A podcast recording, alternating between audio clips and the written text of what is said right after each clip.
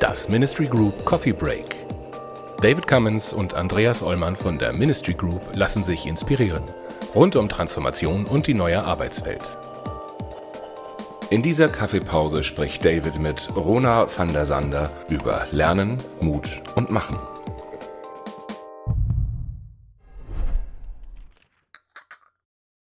Glaube, dass wir es uns da halt oft zu einfach machen, wenn wir sagen, ah, wir müssen jetzt alle zurück in Präsenz und machen halt weiter wie vorher. So sieht halt die Zukunft nicht aus. Ne? Hallo Hona, danke, dass du mit mir heute einen Kaffee trinkst. Ich freue mich hier zu sein. Danke für die Einladung. Wir haben festgestellt, dass wir ganz, ganz viele interessante Themen haben. Haben so ein bisschen eingegrenzt auf Bildung und äh, die Zukunft der Arbeit. ja, ich glaube, was ich im Vorgespräch zu dir gesagt habe, wir haben ja schon recht lange über recht viel diskutiert und auch über unsere äh, Biografien und die Erfahrung eben aus dem Ausland zu kommen oder ich bin lange im Ausland gewesen, bin nach Deutschland zurückgekommen, wie ich Deutschland dann wahrgenommen habe oder wie du Deutschland auch wahrgenommen hast und wie es sich verändert hat oder vielleicht auch nicht, wie du dich verändert hast. Und ähm, das Thema, wie wir die Arbeitswelt wahrgenommen haben oder wie ich auch die Arbeitswelt wahrgenommen habe, nach vielen Jahren im Ausland, eben in Asien, aber auch Australien und den USA und nach Deutschland gekommen bin und vieles sehr, sehr hierarchisch empfunden habe, sehr, sehr schwer, sehr, ja, eng strukturiert, nicht mit viel Offenheit, nicht mit viel Flexibilität und dass wir jetzt an so einem Punkt stehen und ich glaube, das ist gerade das Spannende, dass wir an so einem Umbruch, an so einer Revolution wirklich stehen, an so einer Veränderung, die viele von uns vielleicht noch gar nicht greifen können und wir inbegriffen. Ja, also ich würde jetzt nicht für mich äh, hier das festhalten wollen, dass ich das wirklich verstehe, was da kommt. Aber ich glaube, diese Digitalisierung, dieser Umbruch, an dem wir stehen, ist so radikal, so fundamental und wir gehen jetzt eben wirklich in diese Digitalisierung komplett über und auf. Ja, so vieles digitalisiert sich gerade so krass, so schnell, immer intensiver und eben wirklich an so einer neuen Innovationswelle, ja. Und ich habe eben oft das Gefühl, dass wir jetzt auch, was die Arbeitswelt angeht, irgendwie jetzt diskutieren wir die ganze Zeit, ja, wo arbeiten wir denn in Zukunft? Gehen wir ins Büro zurück oder nicht? Und Hybrid und wie ist das denn? Was natürlich alles auch Diskussionen sind, die wir führen müssen und Themen, die wichtig sind. Aber ich glaube, wir müssen auch jetzt ran an ganz, ganz andere Themen. Ja, also wie werden wir in Zukunft arbeiten? Wann werden wir arbeiten? Wie werden wir zusammenarbeiten? Was bedeutet diese ganze Flexibilisierung auch für die Menschen, die nicht so arbeiten können? Ja, was macht das mit unserer Gesellschaft, wenn manche von überall arbeiten können und andere eben nicht? Also da sind so, so viele wichtige Themen drin und eben nicht nur Büro oder nicht, ja, was gerade eben oft so die Diskussion dominiert. Und äh, gleichzeitig, was für Fähigkeiten brauchen wir dafür? Und das ist das, wo wir geendet haben, bevor wir aufgenommen haben. Was, was brauchen wir eigentlich dafür, um damit als Menschen auch klarzukommen? Und ich glaube, das sind ganz, ganz essentielle Fragen die natürlich auch einen riesigen äh, Eindruck auf das Bildungssystem haben werden, haben müssen. Und da sind wir natürlich immer noch so im industriellen Zeitalter und bereiten irgendwie so vor, dass dann alle ans Fließband gehen und was zusammenbauen und ähm, eben nicht unbedingt in einer digitalisierten Welt leben und auch digitale Fähigkeiten, digitale Skills. Ja, also an vielen Schulen sind ja auch diese digitalen Tools immer noch ausgeschlossen und verteufelt. Und da muss sich natürlich unglaublich viel wandeln.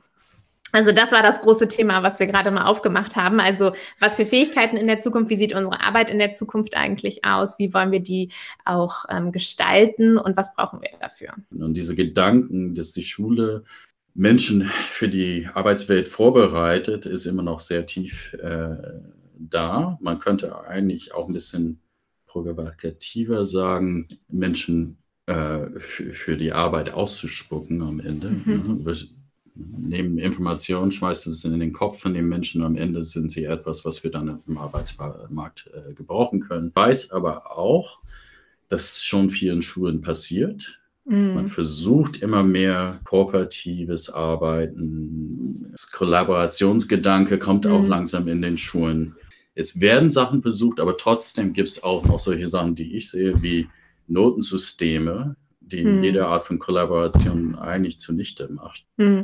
Also ich glaube, es ist eine riesige Herausforderung und erstmal natürlich vorweg gesagt, also ich komme ja auch aus einer Lehrerfamilie, ja, also meine Eltern sind beide Lehrer, meine Großeltern waren beide Lehrer, Lehrerin ähm, und ich bin also sehr geprägt in diesem Schul- und Lehrerumfeld auch aufgewachsen und glaube, es gibt da ganz, ganz viele tolle Menschen, die ganz, ganz tolle Sachen machen und es ist ein super komplexes Thema, ja, also es ist auch gar nicht jetzt hier dieses, ich sag mal Schulbashing. Ich selber bin ja auch gar nicht so sehr im Schulbereich unterwegs, sondern vor allen Dingen im Hochschulbereich und im Unibereich, wo ich natürlich auch wieder die Herausforderung sehe, diese Menschen kommen da an und sind eben 20 Jahre geprägt in diesem System oder 15 Jahre und auf einmal sagen, okay, jetzt müsst ihr selbstständig arbeiten und alles anders machen. Ja, und das ist natürlich auch ein ganz, ganz, also man muss ja eigentlich schon im Kindergarten, beziehungsweise im Kindergarten läuft es ja noch gut, ja, da dürfen die ja noch sehr frei und kreativ sein und dann ab der Schule wird es ein bisschen schwieriger. Ich glaube, das, was du gerade angesprochen hast, das ist die Herausforderung, wirklich dieses komplette System, also eigentlich alles, was wir tun, müssen wir neu denken. Fächer machen eben keinen Sinn mehr. Ja, also es macht einfach keinen Sinn, Dinge in Fächer aufzuteilen. Man muss eben fächerübergreifend arbeiten. Das kann natürlich auch kein Lehrer leisten. Das heißt, auch die Rolle des Lehrers oder der Lehrerin, ja, ist eigentlich nicht, ich bin jetzt, ich stehe hier vorne und ich weiß alles. Ja, ich weiß alles über Mathe, Deutsch, WUK, was auch immer, sondern ich bin eben ein Enabler. Ich bin eine Unterstützerin, euch zu helfen, wenn ihr jetzt über Astronomie lernen wollt, euch zu unterstützen, den richtigen Menschen zu finden, der euch da begleiten kann, der euch helfen kann. Ja, also projektbasiertes Lernen, was ja auch schon in vielen Schulen passiert. Ja? Also ähm, fächerübergreifender, projektbasierter Lernen, digitale Fähigkeiten, klar. Du hast das äh, Notensystem auch angesprochen, ja what the hell, ja? Also was sagt es mir aus, ob jemand jetzt irgendwas von eins bis sechs hat? Ähm, das, also das ist ja auch ein Riesenthema, ne? Da können wir noch mal Stunden zu aufnehmen. Was macht das mit den Menschen, diese Bewertung? Aber inwiefern sagt das überhaupt irgendwas aus? Und ich glaube, was spannend ist, wenn wir das auch auf den Arbeitsmarkt beziehen, du hast dieses angesprochen, es werden dann Menschen ausgespuckt, die auf den Arbeitsmarkt passen. Ja, und auch dieses ganze System äh, passt und funktioniert ja nicht mehr, weil wir eben sehen, wie unglaublich schnell sich Berufe, ganze Professionen verändern. Wir sehen, dass Menschen in Zukunft, und das ist ja gerade auch mein Thema mit den jungen Menschen, mit denen ich an den Universitäten arbeite, dass sie zwischen sieben und zehn verschiedene Professionen in ihrem Leben haben werden. Ja, also komplett verschiedene Dinge. Da rede ich auch in meinem TED Talk drüber. Ja, mein Opa, der einen Job hatte sein ganzes Leben lang, das gibt es ja heute überhaupt nicht mehr. Ja, also das heißt, oder ganz, ganz selten vielleicht noch. Aber das heißt, wir müssen so anpassungsfähig werden. Wir müssen viel mehr wissen, worin bin ich denn gut? Wo liegen meine Stärken? Wie kann ich lebenslang lernen, mich weiter verändern? Und gleichzeitig so Themen wie, also ich habe jetzt letztens gelesen, ne, Bankfilialen sollen abgeschafft werden äh, bis 2026. Und gleichzeitig haben wir Deutschen immer noch im Kopf, Bankkauffrau, Bankkaufmann ist eine solide, gute Ausbildung. Das kann man unbedingt mal machen. Und ich weiß nicht, wie viel Zehntausende junge Menschen dieses Jahr eine Lehre zum Bankkaufmann und Bankkauffrau angefangen haben, ja.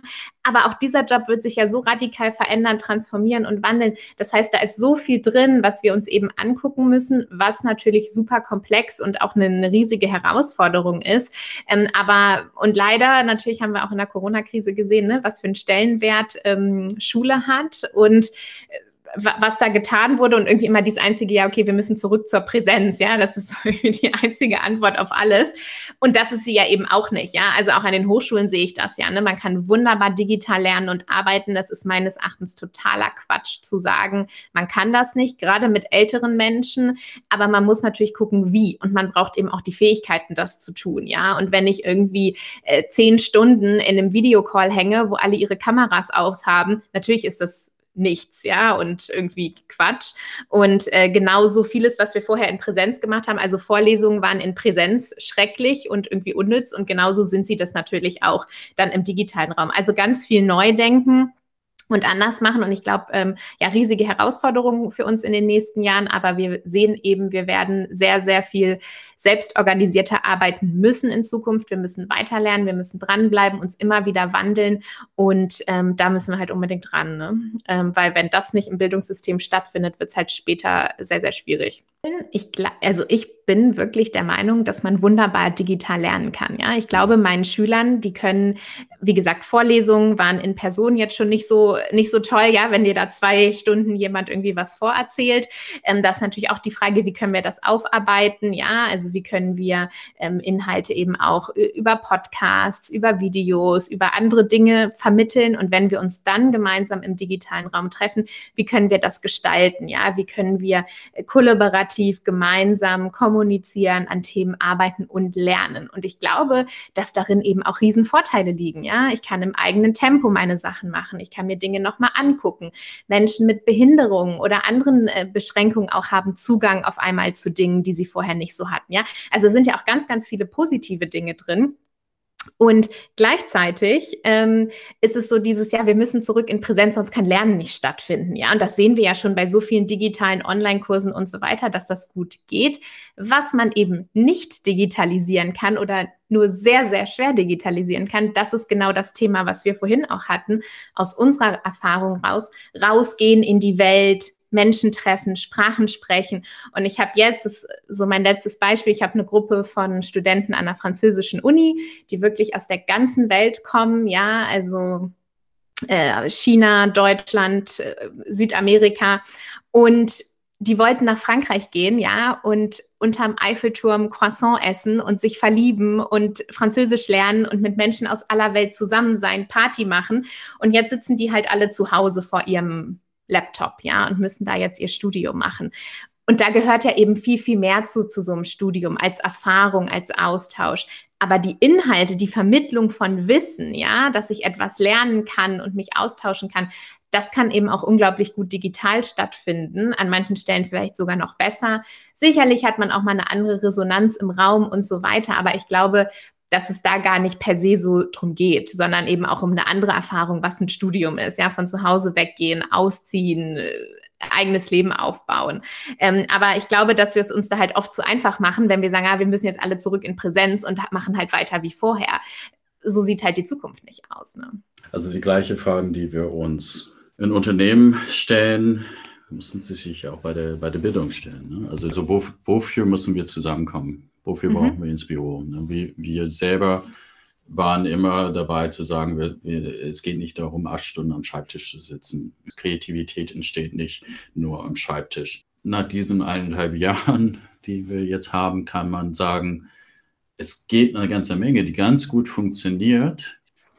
Wofür brauchen wir das Büro? Weil was wir merken, worunter wir auch leiden, also wir können es ganz konkret auch fühlen, sind diese Aspekte, die nicht mit dem Produzieren zu tun hatten oder mit dem Wissensvermittlung, wie du sagst, sondern diese weiche Faktoren sozusagen, ja. diese unproduktive Faktoren, äh, diesen Austausch zu haben, auf Gedanken zu kommen, die nicht nur frontal einem gegeben worden sind, das, das brauchen wir für, für Lernen und für Kreativität und für eigentlich auch für unsere Wohlbefinden. Ist, äh, ist die Schule so ähnlich wie das Büro vielleicht in Zukunft dafür da, eben halt diese sozialen Räume zu schaffen? Ja, finde ich einen spannenden Gedanken. Also ich glaube auch genau da wird der Mix wichtig. Natürlich ist es nochmal eine Frage, äh, gerade eben auch bei jüngeren Kindern und so. Und ich glaube, das kann man jetzt natürlich, muss man schon differenziert sehen, ne? Wie, welche, über welche Altersgruppen reden wir, über was für ein Setting reden wir. Nichtsdestotrotz, dass man diese Selbstlernskills und eben auch die digitalen Fähigkeiten braucht. Ähm, genau, denke ich, ist, ist was, was auf jeden Fall so ist, auch eben fast in jedem Alter ähm, und eben eine Lernbegleitung dann. Und genau das, was du beschreibst mit dem Büro, das sehen wir ja auch als Team. Ich meine, wir sind inzwischen wirklich global verteilt.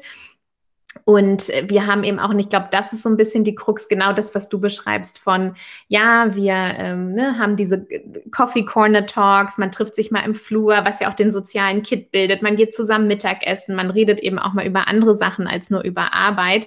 Und genau das sehe ich auch, dass meine Studenten das vermissen. Ne? Es geht nicht per se ums Lernen, um die Lerninhalte, da kann man auch vieles toll digital machen, aber genau dieser Austausch, der zwischen den Sessions stattfindet, ne, der irgendwie natürlich ist, der auch mal zufällig ist.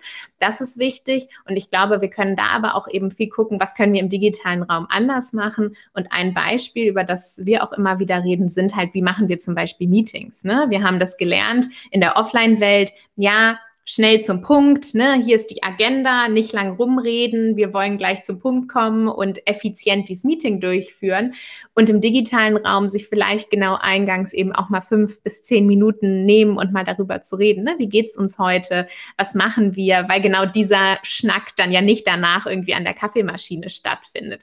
Also eben auch ein bisschen zu gucken, wie können wir die, die Zusammenarbeit ändern und wie muss die eben auch anders laufen im digitalen Raum? Was für Möglichkeiten gibt es?